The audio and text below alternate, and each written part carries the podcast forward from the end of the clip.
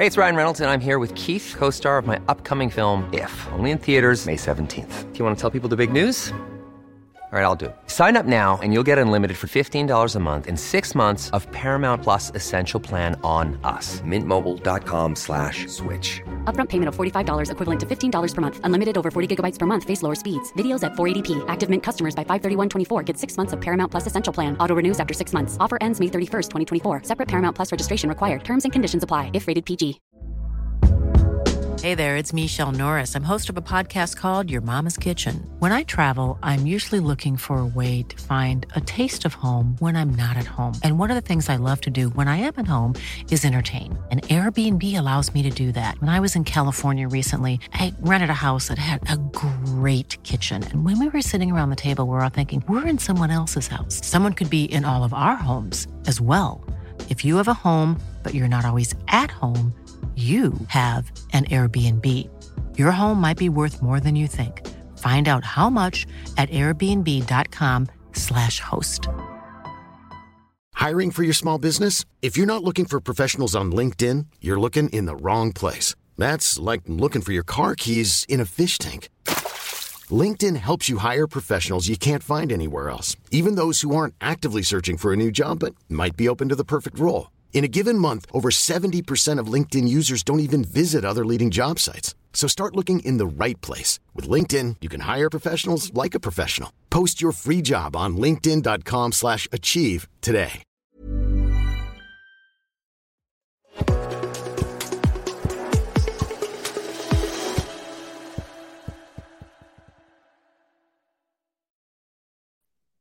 Hello, everyone. Charles Watts here. It is Thursday, not Tuesday, but because James Benge conveniently got delayed at an airport. Which airport was it? It was Verona Airport, which is um, the one of the one of the tiniest, pokiest airports you'll ever go to. Um, sort of forty people queued around the one restaurant which only sold burgers. Um, four and a half hours there. So uh, yeah, unfortunately, sorry for missing our recording, Charles. Yes, so that's why we're recording this on a Thursday rather than Tuesday. So it was going to be a sort of Champions League pre-match um, podcast stroke show, but now it's a post-match uh, one. And and yeah, plenty to talk about. It was a fun fun night last night. We were both going to say beforehand, weren't we? Arsenal are absolutely going to batter this lot. Uh, Four they're 0 gonna my play 'em off prediction the was going to be. Yeah, I was I- gonna predict 4-0. And I said, I said all along, I said, Zinchenko, David Raya, they're all starting, uh, but don't worry, we won't be worried at all about what that means for the derby. Um, these preview pods are really easy to do after the game. they are. They are. Um, yeah, you dried out much from uh, from last night. A little, little bit wet. Not, not, not the best conditions, was it? Um, it was absolutely. I've never known sort of rain like this. It's.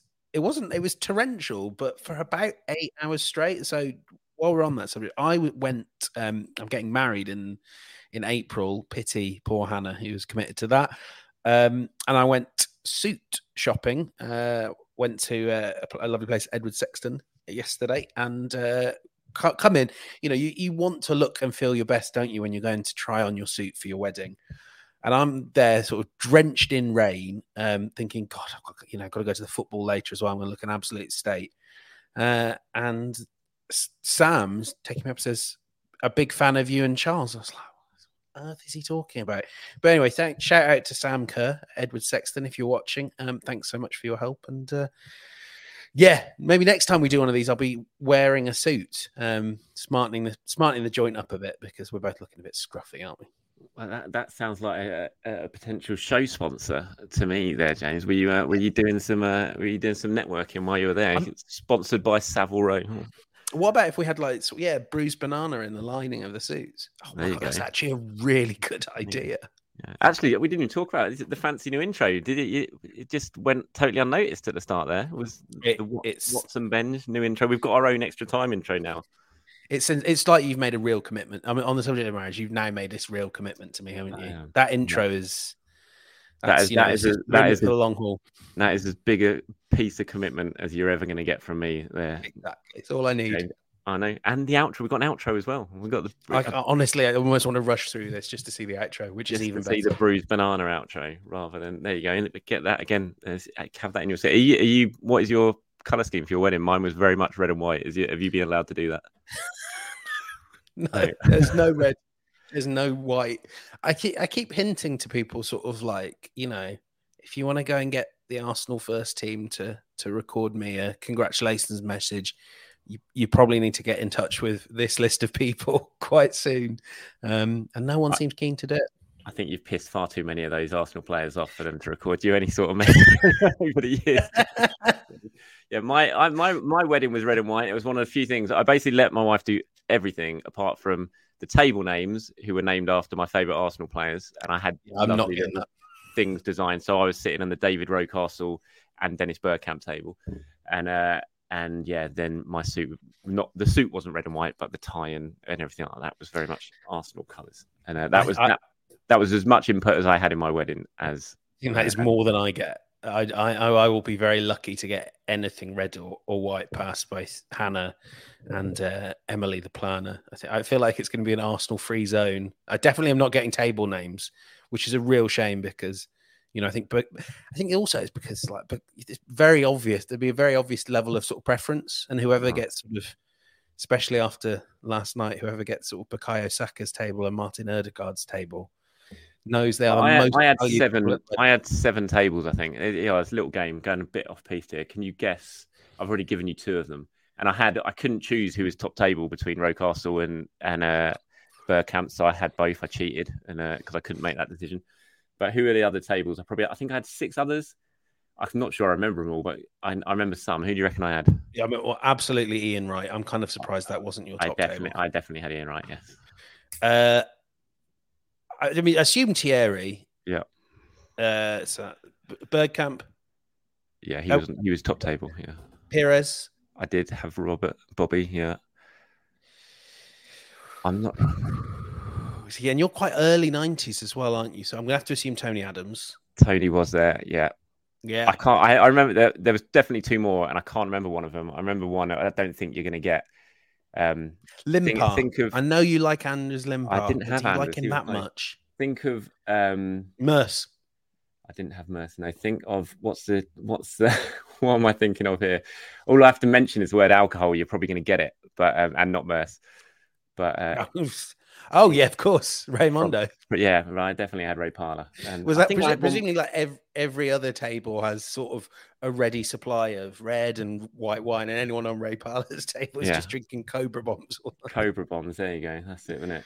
What's the shot he always does, Ray? The oh, I used to do it all the time when I was a when I was a kid. it is. A, it's a. Jaeger bomb, isn't it? Yeah, Jaeger bomb. That's what I was thinking. Of. Yeah. That's, what, that's what I was thinking. Of. Right. Well, anyway, we're six minutes in. We haven't even talked about football yet. We're talking about weddings and and uh, and yeah, weddings this is basically. So uh, I think everyone's going to switched off by now. So let's talk about what was a amazing night last night, having Arsenal back in the Champions League, and it was very special. Mikel Arteta was speaking about afterwards, saying how emotional it was, and just hearing the anthem again, how the players had been building up to it. We'd heard from Gabriel Jesus in the build up, saying the players had been playing the song in the gym in the preparation for the game. And you sort of went into it and were wondering, you know, would the occasion be a little bit too much for them? Would they be too, get too carried away? And and sometimes that can work against teams, but it definitely didn't work against Arsenal last night, did it? It was a it was a fantastic performance. Now I've just I want to go into another little game actually before we really get stuck into this.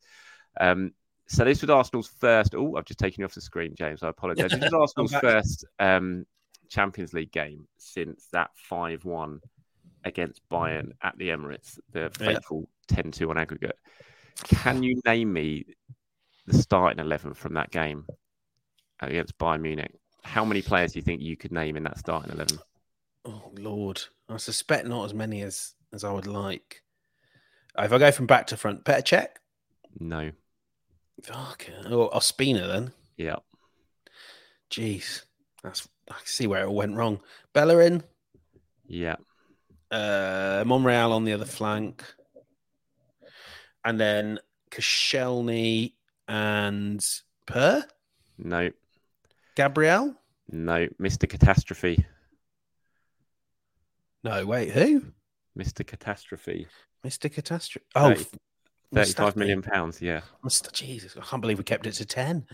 Um, and then I'm going to say Coquelin and Santi's pretty much out of the picture by Coquelin then. didn't. Coquelin didn't play. Oh right. Oh, of course, Xhaka, Yeah, Ramsey, yeah. Özil, No, Özil didn't play in that No? game. I don't know why. Iwobi. No, Oxlade Chamberlain was in midfield Ox. with Xhaka and Ramsey, and then yeah, up front we had Olivier Giroud flanked by who? Either side. Sanchez. Yeah, That'll be in his. He'll have been in his uh, chasing the ball around manically phase and giving it away every three minutes. I, I'm going to say Walcott. yeah. He scored, didn't he? Walcott scored. I think he made him one 0 didn't he? In, in the first half. Yeah. Yeah. that's a good, a good effort, mate. I definitely would not have got anything like Well, that. I mean, to be honest, that's not even what I remember of that game. I mean, you talk about sort of ch- sea change of atmosphere. That was, I don't know if it was the first one, but it was certainly uh, uh, um, one of the many games where there was sort of those marches from Highbury to uh, to the Oh, yeah. Emirates. I think it might have been the first one. It was certainly the one where I remember someone comparing Arsene Wenger to Robert Mugabe. oh god. so, yeah. I mean, you t- talk about a sea change in atmosphere, and I don't think anyone that day, even though we all sort of sensed it might not be next season that Arsenal are back in the Champions League, I don't think anyone would have thought it's going to be six years before we uh, before we kick a ball. But that felt like one of the lowest ebbs in the. I mean, I think it kind of gets forgotten because of things like Baku, but that there was real animosity between supporters there. Um, and huge, I mean, animosity and indifference yeah. and it was it was so dispiriting and like the contrast between last night when for me like the and I, I, I actually wasn't that excited beforehand you know i, I particularly because with working at cbs i tend to associate the champions league with sort of nights where i get to bed at like 4 a.m because i've been working non-stop and love the work but you know you don't always look forward to those nights. But the minute you sort of walk up and you see the the, the champions league hoardings around em, the emirates and you kind of hear that crackle in the air felt really special. And Mhm. really really one of the most fun nights this grand scene in a while. Yeah, yeah, it was it was a really special night, I think, and it, it, it was a perfect night, wasn't it? I mean, i if you'd asked Mikel at the start at the start of the week, you know, what what would be your perfect outcome on on Wednesday night, and pretty much what happened is what he would have predicted, wouldn't it? You know, three 0 up at half time, it gives you gives you the opportunity to rest some players ahead of North London Derby in the second half. Um, score early on, sort of. It was such a I, spoke about it in my show this morning, but the fact that it was Bukayo who scored that first goal, Arsenal's first goal back in the Champions League, it was so fitting. I thought, given the part of he's played in t- getting Arsenal to where they are now and turning things around and basically picking the club up on his teenage shoulders a couple of years ago and carrying them to this point. And obviously now he's got great players all around him, but it certainly wasn't the case when he first came into the team. And he's been so central to um, to what's gone on over the last few years. And I thought it was a really, really great moment for him to score that goal and Arsenal's first goal back. And once that went in, it just eased the nerves, if there were any nerves anyway. And they could just settle down and you know PSV played into Arsenal's hands, no doubt about it. And you know, but Arsenal were so clinical, weren't they? They really were. I'd, I said in the build up to the game, I thought someone was going to get a bit of a hammering pretty soon from Arsenal. It felt like it was coming, and yeah, obviously it certainly came last night. And there was the quality of the goals were outstanding. Uh, completely. I, I I think you hit the nail on the head there by saying that sort of PSV played into Arsenal's hands because it was almost a little bit of a shock of seeing a team other than other than City just sort of go. I mean, a team go head a team go head to head with Arsenal that are clearly like inferior to them. I know this is a team that plays some excellent football, and you know, last year when they had a, a much better front three, they kind of ripped uh, Arsenal to shreds a little bit in Eindhoven. But Mm. I thought there was real naivety in the way that they they left their back four kind of isolated to deal with um, Saka, Trossard, and and Jesus. And I, I agree with you that it felt like there was something coming. I don't know if you got this sense, but uh, for me, there was still like, I yeah, it felt like Arsenal were getting close to the team that was going to absolutely smash someone. But then the minute that Jesus came back in, it just all it, it, it elevated to this this other level. There's a a harmony, uh, a bit of joy, and a bit of uh, randomness, maybe that Jesus sprinkles into this game.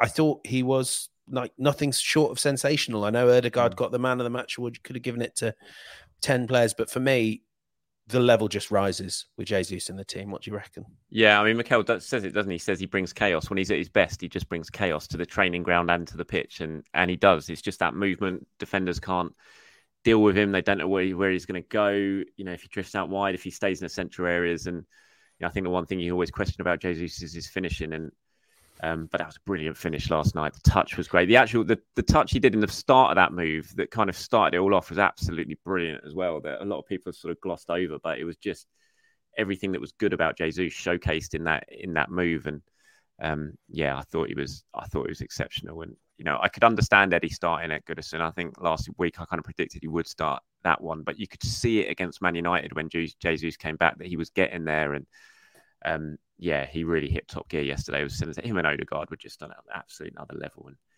um, yeah, just I, I, agree. When it, when he's playing and he's playing well, Arsenal are a completely different team, and and they looked it last night. So on brand though that having said all of that, the best chance of the game falls to Gabby Jesus. Was it Saka with the cutback? It comes from the right, and he misses that. And you do just think there is something like wonderful about how Jesus gets everything right, but when you sort of present him with the the very easiest, you know, the instinctive goals, they just sometimes never quite break for for Jesus. It doesn't matter because the guy's probably he may well score you a different one, and uh, he will certainly make sure your teammates do. But um, yeah, he just uh, the other thing that really struck me, especially with, and I'm sure we'll come to talk about Raya and Ramsdale later, but Raya went long quite a bit, I thought. And, you know, Jesus is, this isn't necessarily new, but he, his strength and tenacity when it comes to winning these these high balls. I haven't got the numbers in front of me. I might try and get them up, but I'm certain he wins an awful lot more aerial duels than than I would expect from a player of his his height. He is not a uh, he's not a tall guy, and he's he's not physically imposing, but he just won't give up the fight for any pass, any long ball at all, and it it really makes it quite hard to overcome him. It does, and yeah, I think it's exactly that. Going back to the chaos word again, it's just that he just does not give a defender. Doesn't matter how big they are, doesn't matter maybe how many yards in front of him that they are. He will chase everything down. He will fight for absolutely everything, and he will just cause constant problems. And when he's at his best, Arsenal are a completely different position. It's, it's easy to forget just how transformational he was during the first few months of last mm. season when he came into the team. He was just he took the team to an immediately to another level. He was that that good. And yes, he went on that little barren patch to 10, 10 games was it leading up to the World Cup before he got the injury. Yeah. But even in those 10 games when he wasn't scoring, there was never any doubt about whether he should be playing or not because he was still. I remember the game at uh, Stamford Bridge. You know, when Arsenal won 1 0, Gabriel got this sort of scrappy goal from the corner. Yes. Um, Jesus missed like missed a header in that first half, which would have been just one of the great team goals, just brilliant from Arsenal. And but he was he was just amazing that day. Even though he missed the chances, he was just unbelievable. He caused Chelsea so many problems. It was a brilliant, brilliant striker's performance. And um, yeah, and it, if he can get back to that sort of form, and we're certainly seeing signs that maybe he will, he is already after this latest injury, then you know that's great news for Arsenal because he, he's such a good player, and I can't wait to see him against Romero at the weekend. Yes, I was going to say the exact same thing. uh, uh, that he is a striker that can certainly bait some uh, some very silly decisions out of centre backs, and Romero needs precious little baiting. It has to be said. He does. He does. Well, look for I mean, Mikel. I've got some quotes here from Mikel after the game. Um, talking about it and how happy he was and saying how emotional it was just listening to music and the atmosphere that was in the stadium. Um, you know how it just how he got the sense over the past 48 hours how the sort of where the players were and, and stuff like that. And he, he talked a lot, a lot after the game in pretty much every media interview he did about how Arsenal were great in both boxes. He called them phenomenal in both boxes. Did say that he still had a little bit of a problem what was going on between both boxes. Yeah, he wasn't, he wasn't absolutely happy with the performance. And I can kind of understand that because PSV, you know, Arsenal they did cause Arsenal a few problems and did uh, when they got out wide and uh, and stuff. There was there was a bit of space that they're exploiting. They never really had too many glorious chances. You can't think of any great saves that Raya had to make. Whenever he was called into action, it was fairly comfortable. But I can see why there's certainly still room for improvement for for Arsenal, and Arteta will one hundred percent see that. But I think on the whole, when he talks about how good they were in both boxes. They really, really were. I mean, the finishing was was absolutely clinical, wasn't it? So the goals were of the highest quality. It's funny when you you talk about him being unhappy about what was happening in between the boxes. It was really apparent right the way up to the second goal. Something Martin Ødegaard was doing, and I couldn't fully see what it was, but on more than one occasion, I saw Arteta go mad after Ødegaard hadn't made a pass, or you know maybe had made the wrong pass. And I think it's after the second goal, Ødegaard is sort of cut, summoned over, and Arteta's you know his his usual manic self with him. Um, but yeah, I mean, we've talked a lot about Jesus. I thought Saka, real poacher's instinct. Did you? I mean, this is something that obviously really interested me as a an employee of a US company. Did you see Serginho Dest, his defending of the the uh, opening goal? It's yeah. the the worst defending I've seen in the Champions League. it's not just that you know. I, I know he's not a great defender, so it's not just that he just like gets blown by by Saka. Yeah. But he then just sort of like stand stands on hands on shoulders, hands on hips, just sort of looking around. Oh, oh uh, ball's rebounded there. Oh, look, there's Saka. Atrocious. Um, I mean, it was almost like the inverse story for PSV. I thought they were really poor in and around both boxes. I know Noah Lang got a lot of love. I thought he was rubbish. He was just taking shots from 30 yards out. Mm-hmm. Um, and I think maybe that that's actually what kind of swung it Arsenal's way. I think this contest could have gone a little differently if PSV had, had made better decisions like Arsenal did. I mean, when we talk about both boxes, though, just a little word on on Gabriel and Saliba. Just the authority, the composure of them. I thought Gabriel was great at hitting every cutback. Every PSV cutback went miles away. Um, and then there was that moment, wasn't there, in the 65th minute with Saliba. Is it Lang? I think is like, oh, might have him here. He's made a bit of a heavy touch. The feint or whatever you want to call it to get away. Yeah, like, was, that, that was one of those moments that there's those great moments where you just hear the whole a whole stadium just sort of in, have a big intake of breath and just like bloody hell, that was good. You could just hear it. Everyone goes, "Whoa!" It was yeah, yeah. That was it was just he is a Rolls Royce of a of a centre back, isn't it? He really, really is. And it's so encouraging to see that come from these players on their Champions League debut. I know Gabriel played for Lille, but you know, Saliba, Rice, Saka, oh, Trossard, none of them looked overawed. Mm. And you know, you and I have seen plenty of Arsenal players just freeze on this big stage, often against sort of the best teams, but you know, quite often against teams they're supposed to be much better than. It's so encouraging to see how they how they responded to to what was a, an intense occasion emotionally. Yeah, it was a, it was a perfect start. I mean, you just got to win your home games. It's going to be obviously much tougher. Arsenal go to Lens next, and know, have had a pretty atrocious start to the season. I think they're mm. bottom in France, but they got a good draw at Sevilla last night. Actually, should have won it. Actually, they missed a couple of really good chances in the second half to win that game. But that is going to be one hostile atmosphere over in France yeah. for that game. It is going to be brutal, and um, it's just so important to get off to a winning start at home. You just got to win those home games in the Champions League group stages, and Arsenal have did that. David Raya um, started in goal again um, after starting at Everton. There's been so much talked about this, but were you surprised yesterday that he started. I, I had Ramsdale in my predicted 11 for yesterday after Raya started at Everton. Did, did you, or were you expecting him, Raya? Mm, I thought, and I thought Raya would get this game actually. I, I almost thought the Everton game would be like, we're warming him up so he doesn't make Champions League, his debut in the Champions League on a big night. So do you think Ramsdale will go for the derby? I just about still do. do kind of talking to to just you know listening. I, I, this isn't like you know um, there's no reporting here but just listening and you know watching your show talking to to guys in the press box and all that. I do wonder and you know i've said all along i think raya will eventually be arsenal's first choice in the big games. Uh i think there's something particular about ramsdale's character that that you think would suit well we know suits the north london derby but you, you th- do you think that's it now I I don't know. I keep honestly, I keep at least at least four now. I keep changing my mind. Like I, I thought Ramsdale in goal yesterday, and then when I saw that Raya was in goal, I was like, "Oh, is that it? Is this is this actually the the changing of the guard?"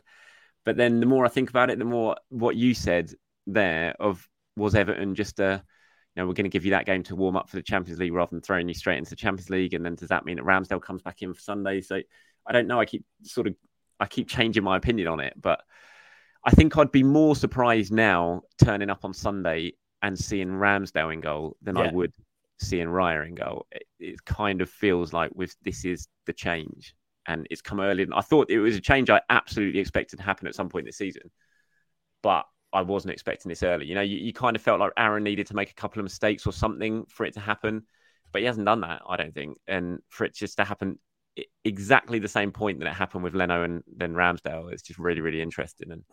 Um, yeah, I'd, I'd, just be more. I think Raya gets it on Sunday now. I thought it was great yesterday as well, and um, because I mean it's horrendous conditions for a goalkeeper. Yeah. He didn't have anything remarkable to do in terms of saves.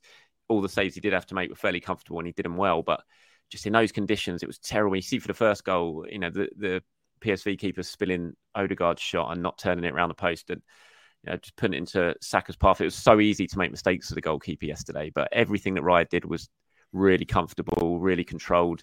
A couple of misplaced passes in the second half, but other than that, I thought it was a really, it was everything that David Raya is basically yesterday. The, if there are any nerves, he certainly doesn't seem to be showing them over the first couple of appearances, and um, so yeah, I, I, I'm I'm on the side that I think Raya probably starts on Sunday now.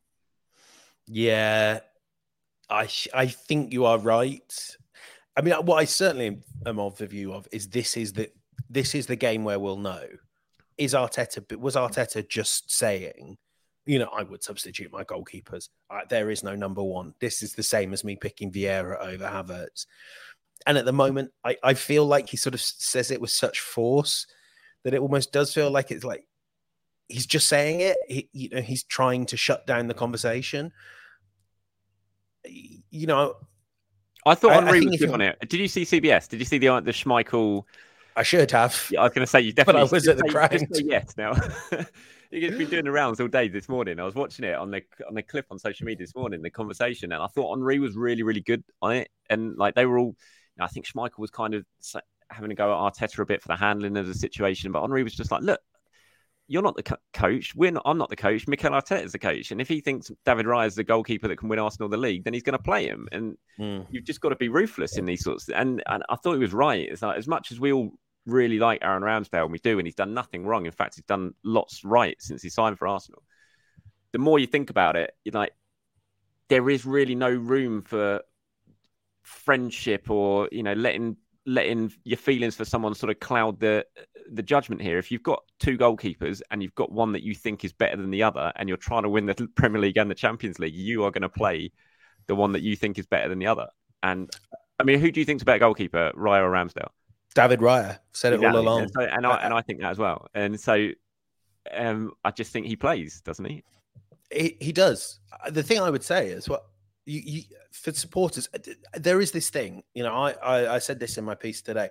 I think Ramsdale is the guy that is emblematic of, at least the signing that is emblematic of Arsenal's rise. He's the one that Gary Neville was like. Well, I don't know if it was actually specifically related to him, but just blame him. You know, uh, he's a good person yeah, to blame. Who's gonna? Which Arsenal fan's gonna come to Gary Neville's defence? Um, you know, it's the I don't know what Arsenal are doing signing. He, you know, he is he's the the player that supporters fell in love with, isn't he? From minute minute one, not just for his footballing qualities, his goal, his saves, it's his character, and those guys are really hard to to tear yourself away from. But you better get used to it because Arteta's done it with Partey, and you know, obviously the affection there is not quite as strong as it is for for Ramsdale. He's done it with you know, we we we've talked about this before. We we think there will be business going on at striker in the in the summer. That may well mean that that you have to accept the idea that Gabriel Jesus next season isn't the guy, isn't the number nine because Arsenal have found someone that better. I don't know you know, I mean, Ben White, another that Arsenal supporters absolutely love, but maybe one day, Gabriel, yeah, Emil Smith, Emil Smith, yeah, yeah. There are players that that may get left behind, um, and if Arsenal are going in the right direction, it's tough, isn't it? I mean, it happened. The same things happened early in Arsene Arsene Wenger's reign, didn't they? You know, some of those Well, when he sold Merson, when he sold Merson, Merson, I remember it. You know, Merson Ian and Wright, Overmars came even. in. Yeah, right. He let go for Anelka. it just, I think the difference with Ramsdale is he's not obviously not aging. He's still very, very Mm. young, and it just didn't feel like it was something no one was expecting going into the summer. Was it? No one was expecting Arsenal to suddenly bring in, you know, David Raya. They'd just given Ramsdale a brand new contract like a month Yeah. before. He well, I mean, very Arsenal weren't, were they? no. I think it was They thought he was going to Spurs. yeah, and Turner went and uh, Turner decided he wanted to go, and then Arsenal had to do something, didn't they? And they kind of and they turned to David Raya, and maybe this was something they did earlier than they expected. But It was pretty Yeah. savage from Raya. Um, we chatted to him in the mix zone last night. Um, savage moment where he said, "I think this is the first time Arsenal or any club has, any team has had two top goalkeepers." Um, I, I, I don't necessarily think that's a slight on Matt uh, Matt Turner, although it felt a little bit like it in the moment. Um, it's probably more, I think, a reminder of how Raya views himself. mm, Um, definitely a slight, though, I thought on Manuel Almunia and, and Jens Lehmann or Right. And Ospina. Or, and I mean, the obvious one is Leno and Martinez. So take your Yeah. pick, David. I I go back to when Arsenal signed David Seaman. You know, they had John Lukic in goal. Yeah. Just won the league in 1990. In '89, you know, it was such a important. It's such an important player, and George Graham's team, like I said, first division title winner that famous side at Anfield '89. And um, I saw Tim Stillman. It was a good tweet. He he he referenced this, and I think George Graham's quote at the time was, "I think John Lukic is one of the best goalkeepers in England. I just think David Seaman's the best." And you know, it was that ruthless. It was, Mm. and and and you know, there's a lot of similarities with this one, I think. And yeah, I mean, it's an intriguing one. I, I get lo- lots of people keep saying, oh, "Why are you always talking about Aaron Ramsdale? Why why uh, why is the media making such a big thing about this?" But I think from people who are sort of watching from abroad, you know, Ramsdale's very, very close to being England number one. He just started Mm. against Scotland. Um, it was putting an awful lot of pressure on Jordan Pickford. So I think that's why it's such a big story over here. Is that you know, it's just because of his how influential he is and how close he is to being England's number one goalkeeper ahead of the Euros. I think that's why there's so much so much focus being put on put on this, and so many questions continue to be asked to Mikel Arteta about it. I, I, think pretty much any member of Arsenal sort of 11 from last season, um, you know, any of the, the guys we thought of as can't miss starters, I think you would have the same conversations about Ben White to an extent. You know, you there's an argument that, like you say, in, potential England number one and a very outspoken, uh, vibrant character like Ramsdale is going to draw more sort of newspaper headlines than say if Gabriel were to to be replaced at left centre back. But it's just um, it's a big talking point, you know. It's and um, I think it kind of justifies the coverage it gets. Um, I absolutely think it's in proportion with how significant a step this is for uh, for Arteta.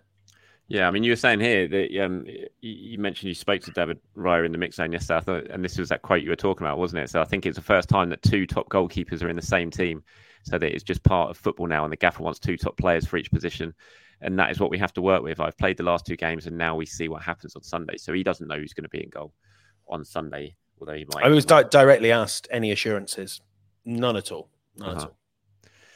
How did he come across in the mix zone? What's he? You know, I've never spoken to him before. What's he? uh, You know, Aaron's Aaron's such a confident guy. You know, he's a, Mm.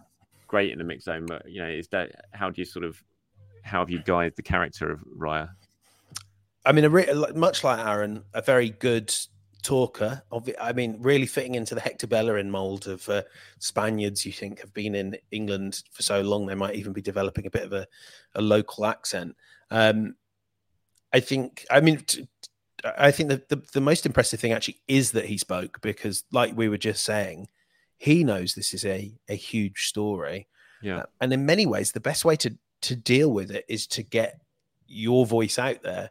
Um, Arteta's not wanting to talk about it very much, but that just leaves, frankly, that leaves gaps that that you and I, when we write about this, when we talk about this, we have to fill with something. So you know, we have to reflect the fact, and you know, my piece I have to say, David Raya says this battle's still, you know, this shirt's still up for grabs. There's nothing decided. So you know, whatever we might think, David Raya is a much better informed source on the battle to be Arsenal starting goalkeeper. Um, yeah, spoke really well. I think there was certainly a moment where it's like, oh God, what have I got myself in for?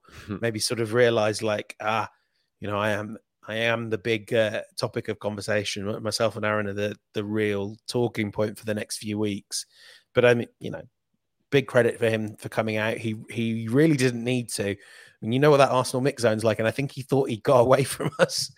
then myself, Marc Mann-Bryans Simon Collins hurtling towards him. David, a word, and yeah, um, credit to him for uh, for speaking out. And I think actually it's it's really valuable to get that reminder from within the dressing room that look, this isn't decided yet. It's all still up for grabs, uh, and we shall see how that plays out on Sunday. Hey, it's Ryan Reynolds, and I'm here with Keith, co star of my upcoming film, If, only in theaters, May 17th. Do you want to tell people the big news? All right, I'll do it. Sign up now and you'll get unlimited for $15 a month in six months of Paramount Plus Essential Plan on us. Mintmobile.com slash switch. Upfront payment of $45 equivalent to $15 per month. Unlimited over 40 gigabytes per month. Face lower speeds. Videos at 480p. Active Mint customers by 531.24 get six months of Paramount Plus Essential Plan. Auto renews after six months. Offer ends May 31st, 2024. Separate Paramount Plus registration required. Terms and conditions apply if rated PG. Hey there, it's Michelle Norris. I'm host of a podcast called Your Mama's Kitchen. When I travel, I'm usually looking for a way to find a taste of home when I'm not at home. And one of the things I love to do when I am at home is entertain. And Airbnb allows me to do that. When I was in California recently, I rented a house that had a great kitchen. And when we were sitting around the table, we we're all thinking, we're in someone else's house. Someone could be in all of our homes as well. If you have a home, but you're not always at home, you have an Airbnb. Your home might be worth more than you think. Find out how much at airbnb.com/slash host.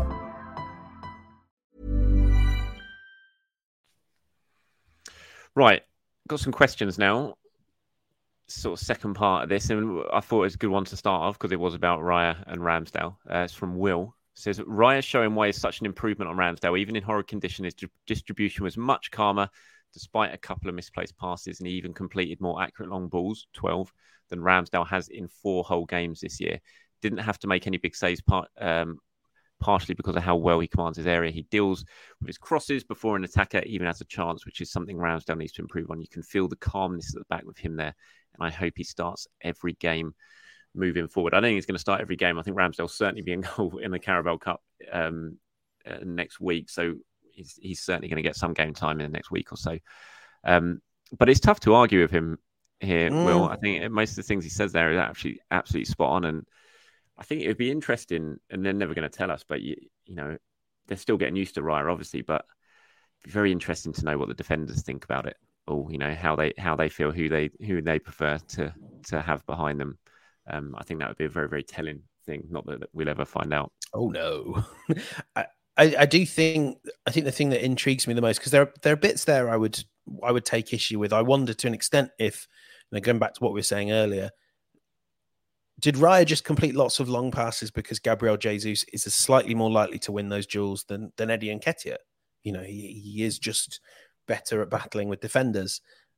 I, I mean, that's just a question. Like we don't have enough to really know. But I think the calmness at the back is the is the thing that shines through have to bear in mind that it's a very easy being calm when you're 4 0 up against PSV. I know he did much the same against Everton, but you know, Ramsdale looked skittish against Crystal Palace because that was a situation that makes players get skittish. So sort of need to know a bit more. Um, and like you, every game feels a, a real. Re- I just think, don't you think this happens quite a lot with, with every football club, but especially with Arsenal? The new signing has has not had a chance for us to to in to, you know to embed their mistakes. You yeah. know, we we only know about Raya's brilliant passes to Ivan Toney. Everyone watches YouTube compilations, and um, uh, you know, not not that many fans go to the effort of making YouTube compilations of someone's worst moments. So we only know what's good about uh, Raya, and I think we've there's a real rush to forget some of Aaron Ramsdale's brilliant moments mm. and his brilliant displays. You know, Liverpool, Leicester. I c- could name a lot of games where Aaron Ramsdale's won points for Arsenal. Do you think? Yeah. I mean, just is it unre- has has Aaron Ramsdale just he hasn't become a worse goalkeeper just because David Raya signed? No, no, he's a very, very, very good goalkeeper. Like I said, he's been so important to what's gone on at Arsenal over the last couple of years. Um, and I think you're right. When when a new sign sign in arrives, it's like the first fans player of the month award. Yep. It always goes to a new signing. Doesn't it? I think Declan Rice got it this month uh, in August, and it always the first. You go back again. I think Tim Stillman um, tweeted about this, and he like did a previous list of recent winners of the first month of the season. It's always a new signing because, like Yeah. you said, you don't see the bad things early on. You just see all the good things, and um, and they always make that big impact. And and and Raya's done that. And I think it's we need to sort of take a step back, don't we, and look maybe a month down the line, six weeks down the line, once he's had a, more than just two games against teams who've really offered very very little before we really make a make a judgment. But uh, I mean, the- the look- one thing I would say is at least this isn't Man United because it sort of seems like immediately when they sign someone, or they go, "Oh God, he's terrible." Yeah, I mean it's a brilliant position for Arsenal to be in, for Arteta to be in for a season, and it's probably only going to last a season because ultimately one of them's going to leave because you Yeah. can't, this can't continue. It's not going to happen. There's no way if if it is Raya in goal for the foreseeable future. Now Ramsdale's going to want to go in the summer. It's just it's just obvious. He's not going to want to sit on the bench, um, and so one of them ultimately will go at some point because it's not a long term thing. No matter what Mikel Arteta says, I just cannot see he's going to be able to keep them both happy. Uh, but for this season at least, it's a fantastic position for Arsenal to be in to have keepers of this quality that you can rotate if you want to rotate, and if one of them gets injured, you can bring in another one in, and there is just very, you know, it's it's a it's a dream for a manager, even if it is only for uh, for one season. Okay, there's a couple here on Smith Rowe, and brilliant, wasn't it? That that noise of Oh. Smith Rowe when he came on, such a nice moment. Mikel said afterwards he felt very emotional about it. So play him a little bit more, Mikel, and then you probably won't have to. Um, David says, "Can Smith Rowe force his way into the team?" Dominic here says, uh, after telling us to make an extra time for five to five thirty, so he can listen to it on his train journey home, he says, uh, 80, min- 80 minutes. I know, 80 minutes. Oh, not gonna we need to long. pad this out. that long. Listen Um, to it on half speed. given this was ESR's first outing of the season, where do you see him fitting in this season, both positionally and his future? Which I sincerely hope is us because I love watching him, as I'm sure he'll have aspirations to play um, at the Euros next summer. I mean, it was great to see him on come on, and the cheer that he got was just a clear sign that everyone else felt exactly the same. Everyone wanted to see him. He got his chance. I thought he played well when he came on. I thought him and Mm. Reiss Nelson made a big, big impact down that left hand side. They caused PSV a lot of problems. Both of them are heavily involved in Odegaard's goal. It was a bit of a heavy touch from or heavy pass from Smith Rowe. Almost lost possession, but then he he showed a lot of strength to win it back. He found Reiss. Reece found Odegaard, and it went in. Um, so it's just good to see him involved again, and hopefully it's just going to be the first of, of many appearances for him this season. What, what do you think? Yeah, I really hope so. Um, you know that I am a huge fan of his of his game. I think there are qualities he has that none of the none of the other options we look at as eights really have. He he gets shots, he gets in positions. He, you know, kind of like Jesus, of course, not to the same level, but he does have that little sprinkling of chaos to his game. You know, balls tend to break his way.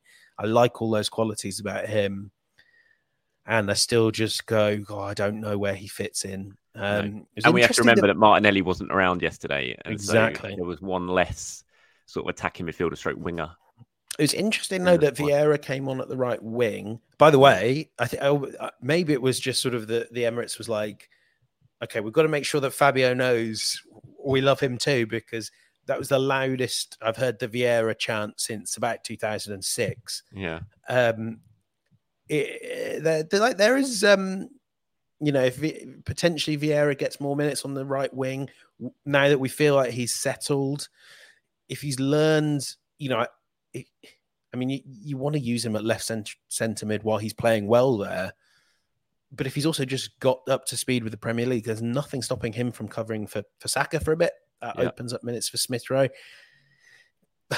but I do f- I do I, I do get the sense that unless I'm sure we'll see him in the Carabao Cup, but it feels like there's a really really big gap, and I think as much of his opportunity is going to come on come from like you say a few more injuries like Martinelli's, maybe Havertz, who I thought was a lot better last night.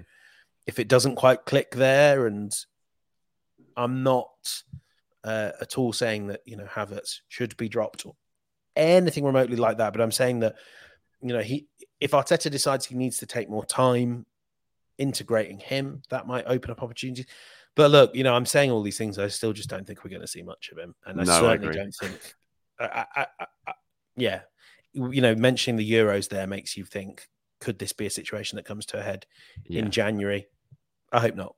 I can't see Arsenal letting him go in January, but I think in the summer might. They'll certainly have a Mm. decision to make, and he'll have a decision to make if he's not going to get many game, many minutes. But ultimately, it's down to him as well. If he comes, if he get does get these opportunities, he really makes his mark when he does get them. In the few opportunities he gets, then he can force his way into Mikel Arteta's Yeah. thinking. Like you, you mentioned the Brentford game there, although it's the Carabao Cup, it's still a big opportunity for him to sort of step up and show what he can do. And um, it doesn't take much to turn things around. Just look at Fabio Vieira. He's, I mean, he just looks a different. I thought he was great when he came on yesterday, Vieira, and he just looks like a completely different player. The transformation in him from the end of last season to the start of this season is just remarkable. He just looks so hungry, determined. Every time he's on the pitch, he wants to make things happen. He wants the ball. Everything that he wasn't last season, he is now, and you know, it's fair play to him because he has absolutely turned around the um, perception of him at Arsenal. And like you said, the cheers last night, the chant that was going around. You think back to the end of last season when there was groans when he was coming on the pitch, or uh, or he was being cheered when Mikel was taking him off the pitch, and it's just the change, of the turnaround has been so so rapid and drastic. Quickly, because I know you, you that there's loads of Derby con- preview content to come from you. But do you think he's the one that starts on Sunday? I think yeah, I've I've got Vieira in my predicted eleven for the for the derby. I think he'll come in. I thought Havertz played very well. Yes, it was Mm. definitely Havertz's best performance. Uh, very well might be pushing it. I thought he played well um, Mm. in both positions and had some really nice moments. But I still think the way that Vieira is playing right now, I still think I'd I'd be I'd be having Vieira in that in that role rather than Havertz for Sunday. Yeah, I I I, th- I think so.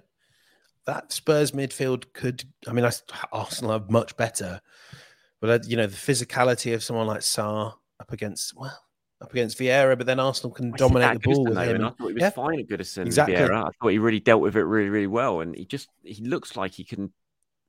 When I say he looks like a new player, he, he almost looks like he can handle that now. He, he likes it, Mm. whereas before he was hiding away from that. It was blatantly obvious in the second half last season. He was he looked scared at times, but doesn't look that now. And I think he, the form that he's in, the way he looks when he's on the pitch, I just think you've got to harness that and you've got to play him when you've got a player in that sort of form who's clearly feeling it. And so I'd I'd be I'd be starting him ahead of Havertz.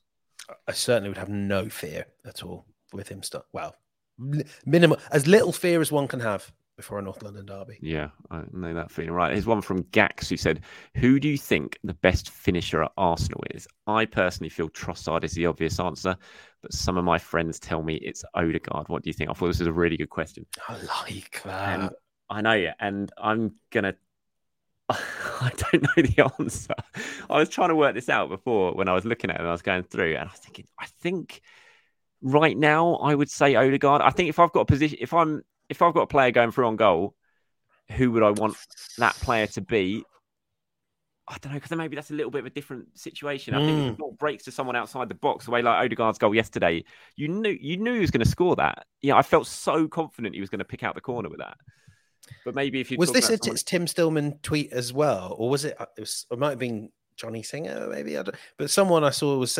Oh, was Lewis Ambrose was saying it, it's a bit like Messi with Odegaard on the edge of the box, where you just go like, "Yeah, it's going in this. He's This is score, wherever yeah. it is, it's going Yeah. in." And when, when you think well, when he first came to Arsenal, which wasn't that long ago, Mm. that was his kind of weak point. It was, oh, he needs to score more goals in, in these positions. He needs to be a better finisher. And now he's just picking out the corner every single time. He just looks such a threat. Um, so yeah, I don't know. Best finisher at Arsenal. I think, given the current form, you would say, you would say probably Odegaard at the moment. But I think Trossard is a very good shout. He, it was ridiculous that he's only he'd only scored one goal before the Everton game for Arsenal. Right, really mad considering how good he is. Um, but yeah, I think I, I think Trossard's a really good finisher. You think the form he's in, the goal at Everton, the goal he scored for Belgium as well during the international break, and the goal he scored last night. You know, he's clearly absolutely full of confidence in front of goal now. So yeah, Yeah. I'd, I, I'd probably say Odegaard. I think he'd be my choice. I'm going Trossard. You know Oh, what it is? It's I suppose if you're sort of saying like, you get, put someone in their ideal position, maybe it's Odegaard. But if the ball just sort of, let's say it's you know landing at someone in the box, there's a defender coming towards them. I feel like Trossard has more ways of scoring. He's so two footed. We've seen that Mm. uh, you know, left foot, right foot goals in the last few games. Um, like I agree with you, Ødegaard is the most precise. We've not even mentioned Saka, by the way, who um, yeah, has quite a decent left foot on him. he has got a good left foot. Yeah, Um, uh, I'm trying to think of anyone else. Martinelli's finish at Everton was great. Yeah. for the disallowed goal, but I wouldn't have him. It's I would- absolutely I no certainly one. wouldn't- s- I mean, the other one is have uh. Eddie Nketiah. Not at the I moment. mean- no, I think Eddie's Right. had plenty of chances he hasn't taken. I think it's between Odegaard and Trossard. I, I agree. If if it was if someone went through one on one, I'd want it Yeah. to be Trossard. But I think where when the ball breaks to the edge of the box, I think I'll be going Odegaard at the moment. So I think it's definitely a sort of toss of a coin between those two. Really. Is, So you basically, basically we haven't answered, basically we haven't answered the question. But Well, I think you're going Odegaard, aren't you? I'll take Trossard. So we have not answered the question now. yeah, but am I? I don't know if I am going Odegaard. I've changed my mind now. The fact that I, if I was going a one on one, I'd choose Trossard. I don't, I don't know. I think it's it's either of them. Flip a flip a coin. Who would you want to take a penalty right now more than anyone else in the Arsenal team? Yeah, Odegaard. Yeah, that's, that's what I'd definitely go Odegaard at the moment.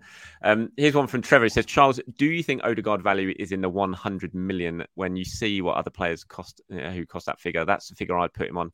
Arsenal players have increased the value of the club. Yeah, I mean, I, I, I don't even know what you'd put Odegaard on now, especially if stroke when he signs this new contract, which hopefully is going to be very, very soon. I mean, you're, you're pushing 150 million. I mean, he's he's that young. He's that he's got that much more room to improvement on a long term contract in a Premier League club who can score goals, create goals, who's only going to get better. I mean, you're you're literally talking 150 million pounds mark, aren't you, for for Martin Odegaard? I think, especially once that new contract signed. I don't. I, I mean, it's almost sort of, there's no point having a price tag on. Yeah, there is no point. No one can afford him other than teams he wouldn't want to play for. Maybe PSG is the one exception. Um, what a sensational bit of business! Thirty million pounds nowadays. Thirty million pounds if you're Chelsea doesn't even get you, uh, you know, someone to to keep your bench warm. For thirty million pounds, Arsenal have got one of the best number tens in the what number tens, number eights because he could be a bit of everything in the world. Um, yeah, if you know, if I was Edu, someone picked up the phone and said, you know, what's it going to cost for us to have a conversation about Martin Odegaard? I mean, I don't, I don't, I- would not take 150 mil because I don't, I think it costs Well, that how much. do you how get- do you replace Martin Odegaard right exactly? now? You just can't. It doesn't matter how many players you sign or And I want- get. I mean, who who is only there? do I, oh, Bellingham, Bellingham. But he's a different player, isn't he? Bellingham, I think, to to Odegaard. They're very, they're very different, as good as they both are, and they are both obviously attacking midfielders. I think they're very very different in terms of their qualities. But I don't really like that. Tom Canton, I was speaking to him um, for a show we're doing tomorrow, and he was saying sort of in the Premier League, Maddison's kind of in that same sort of you know that same sort of position, that playmaker role. He can score from distance as well. Um, Mhm. Yeah. yeah, not on It- that level though. Oh, he's not on Not- Odegaard's level. No, no, no. not not at all. But you, you just look around Europe and think, who would who would you replace him with? There's there's just no one there. So I, I agree. I think you know 150 million maybe would open up a conversation just because of purely business sense in terms of Arsenal. But from from my point of view, he's just absolutely priceless. You just don't. He just Mm. doesn't have a fee. Yeah. Okay, I think we've got one more now. Is this? I think this is the last one now. Although in fact, there's two of them on there. Um, and there's a question about the sort of academy players. I mean, Arsenal lost to PSV yesterday in the um in the what's it called? Youth League. Youth, League, UEFA Youth League. Isn't it? Yeah, it was two one. They when Yeri scored, didn't they? End up losing two one. Um, says hi Charles James. Such a nice result for the first team, but we lost in the in the uh, Youth Champions League. Uh, we know Arsenal's youth is pretty strong, but compared to City and Chelsea, who heavily spends on recruiting the best talents out there, I think Arsenal need to follow the footsteps to those clubs in order to reach the next level. External solutions for the youth and bolstering the squad will definitely raise the quality of the overall team. Also, we may be able to make better profits from the youth. Arsenal youth system is good, but I think it is not as attractive nor the best in the country so far. And then one below it as well, um, asking for a question for me and you. What do you think the next breakthrough academy star is going to be? Hopefully hitting. I mean, it's very it's a tough ask to get an academy star hitting the heights of Saka. That's like Yeah, a one in a generation type. I mean, probably who Ashley Cole was probably the last before Saka, Mm. who you would say came through the academy to become one of the best in his position. Unless you think, unless you count Cesc, I suppose in that, but you don't. Uh, I don't really count him because obviously got him no. from Barcelona. Um, so I mean, yeah, I mean it was a shame they lost in youth. I don't think Arsenal will be too overly bothered. I think when you look at Arsenal's youth at the moment as well, that team is very, very young, really mm. young. You know, you got lots of sixteen-year-old players playing in the, in the like the twenty-ones and the you know they could easily still be playing for the 18s at the moment. When you talk about you know Lewis Skelly, Nwaneri, and and that lot, Cozier-Duberry, and that batch who are coming through. It's a very young batch, and um, yeah, I, I don't know. I mean, Arsenal put a lot of money into Hale End. They put a lot of investment in it. You know, they they don't they haven't gone down the same route that Chelsea certainly have recently, and signing every 18 year old Brazilian for 10, 20 million pounds and putting them into the academy. I'm not sure Arsenal are ever going to do that. I think they're going to focus much more on the the local area. And I, I would just sort of say on that Chelsea thing, like I mean, two things. They're not going in the academy. They're going to Strasbourg, and maybe mm, you know, if if Boehly gets his way with Sporting, they'll be going to Sporting, or you know, the Cole Palmers and Noni Madueke's really talented players, but they're gonna find themselves sitting on Mauricio Pochettino. I mean, maybe not with Madueke. I think he's great, but a lot of them will find themselves sat on Pochettino's bench, um, and maybe some of them hit. But you know, it's almost what what Chelsea are doing is is picking up loads of 19, 20 year olds and, and hurling dice.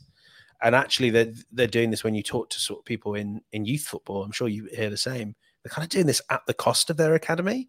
A hmm. lot of these kids are looking around and going, "How on you know how on earth if I'm if I'm a young 16 year old midfielder, how on earth am I going to get a pathway to the first team when Chelsea have signed Caicedo, Lavia, Fernandez? You know they have in theory, they have their midfield for the, the next decade, um, which you know may well may well have its its ups for Chelsea as well as its downs. You're right that the batch we have here, you know, the, the names you'd mentioned in, in response to that second question, the 16 year olds, it may well be, or 17 year olds, it may well be five years before we see them come through. But actually, like that's normal, especially for a team. When we're at this level that Arsenal are now, you've kind of got to think about it in the same way that that City do, where they had Foden, and not many, you know, lot, lots of good players were sold on for profits, like Lavia. But Lavia was never going to get in the City team. Mm-hmm. Palmer was probably never going to get in the City team. So you, you're looking at players that may well just sort of be around the fringes of your squad, and you know, then maybe you sell on hopefully for a bit more than Edu has got for some of his players in the summer. I mean, I, I know we haven't answered it. So, do you want to put a name on like who is the best breakthrough academy star at the moment? I don't know. I, to be honest, I don't. I can't really say that I'm an expert on it. I haven't seen enough of them. You know, I've seen what I'm sure it's about the same as you for a lot of the the young kids coming through right now, and the ones we all know are the, clearly the most talented in the in the in the batch. I think you know what we've seen from Nwaneri looks great. Lewis Skelly looks great. Cozier-Duberry has looked very exciting when I've seen him. Reuell Walters looks like he's got the he's probably ahead of those guys in terms of his age and his physical physicality. Mm. Maybe he'll get a, he'll get a go. I thought he might go out on loan. Uh, I was surprised. Norton Cuffy's the other one as well on out on yeah. Loan. He's doing well, but he's again. I, I look at Norton Cuffy and I, I think Arsenal probably going to end up. He's probably going to end up being sold. sold. See, he's like you know one of those players that they're putting out on loan to get his profile up, and then they'll probably sell him. And I'm sure he'll probably be quite happy with that as well to go out and continue his career elsewhere. You look at obviously Patino, what's going on. I think Swansea's a good move for him. Um, if he has a really good season with Swansea, then hopefully Arsenal will be able to make some money out of him if they decide to sell. He's still got a chance of getting a new deal. We'll have a year left at that point, but um, it's hard. It's just where the where where Arsenal are right now. It's it's very hard if you're an academy kid to break into that team. You know, Saka and Smith Rowe came through at a completely different time when Arsenal were really really struggling.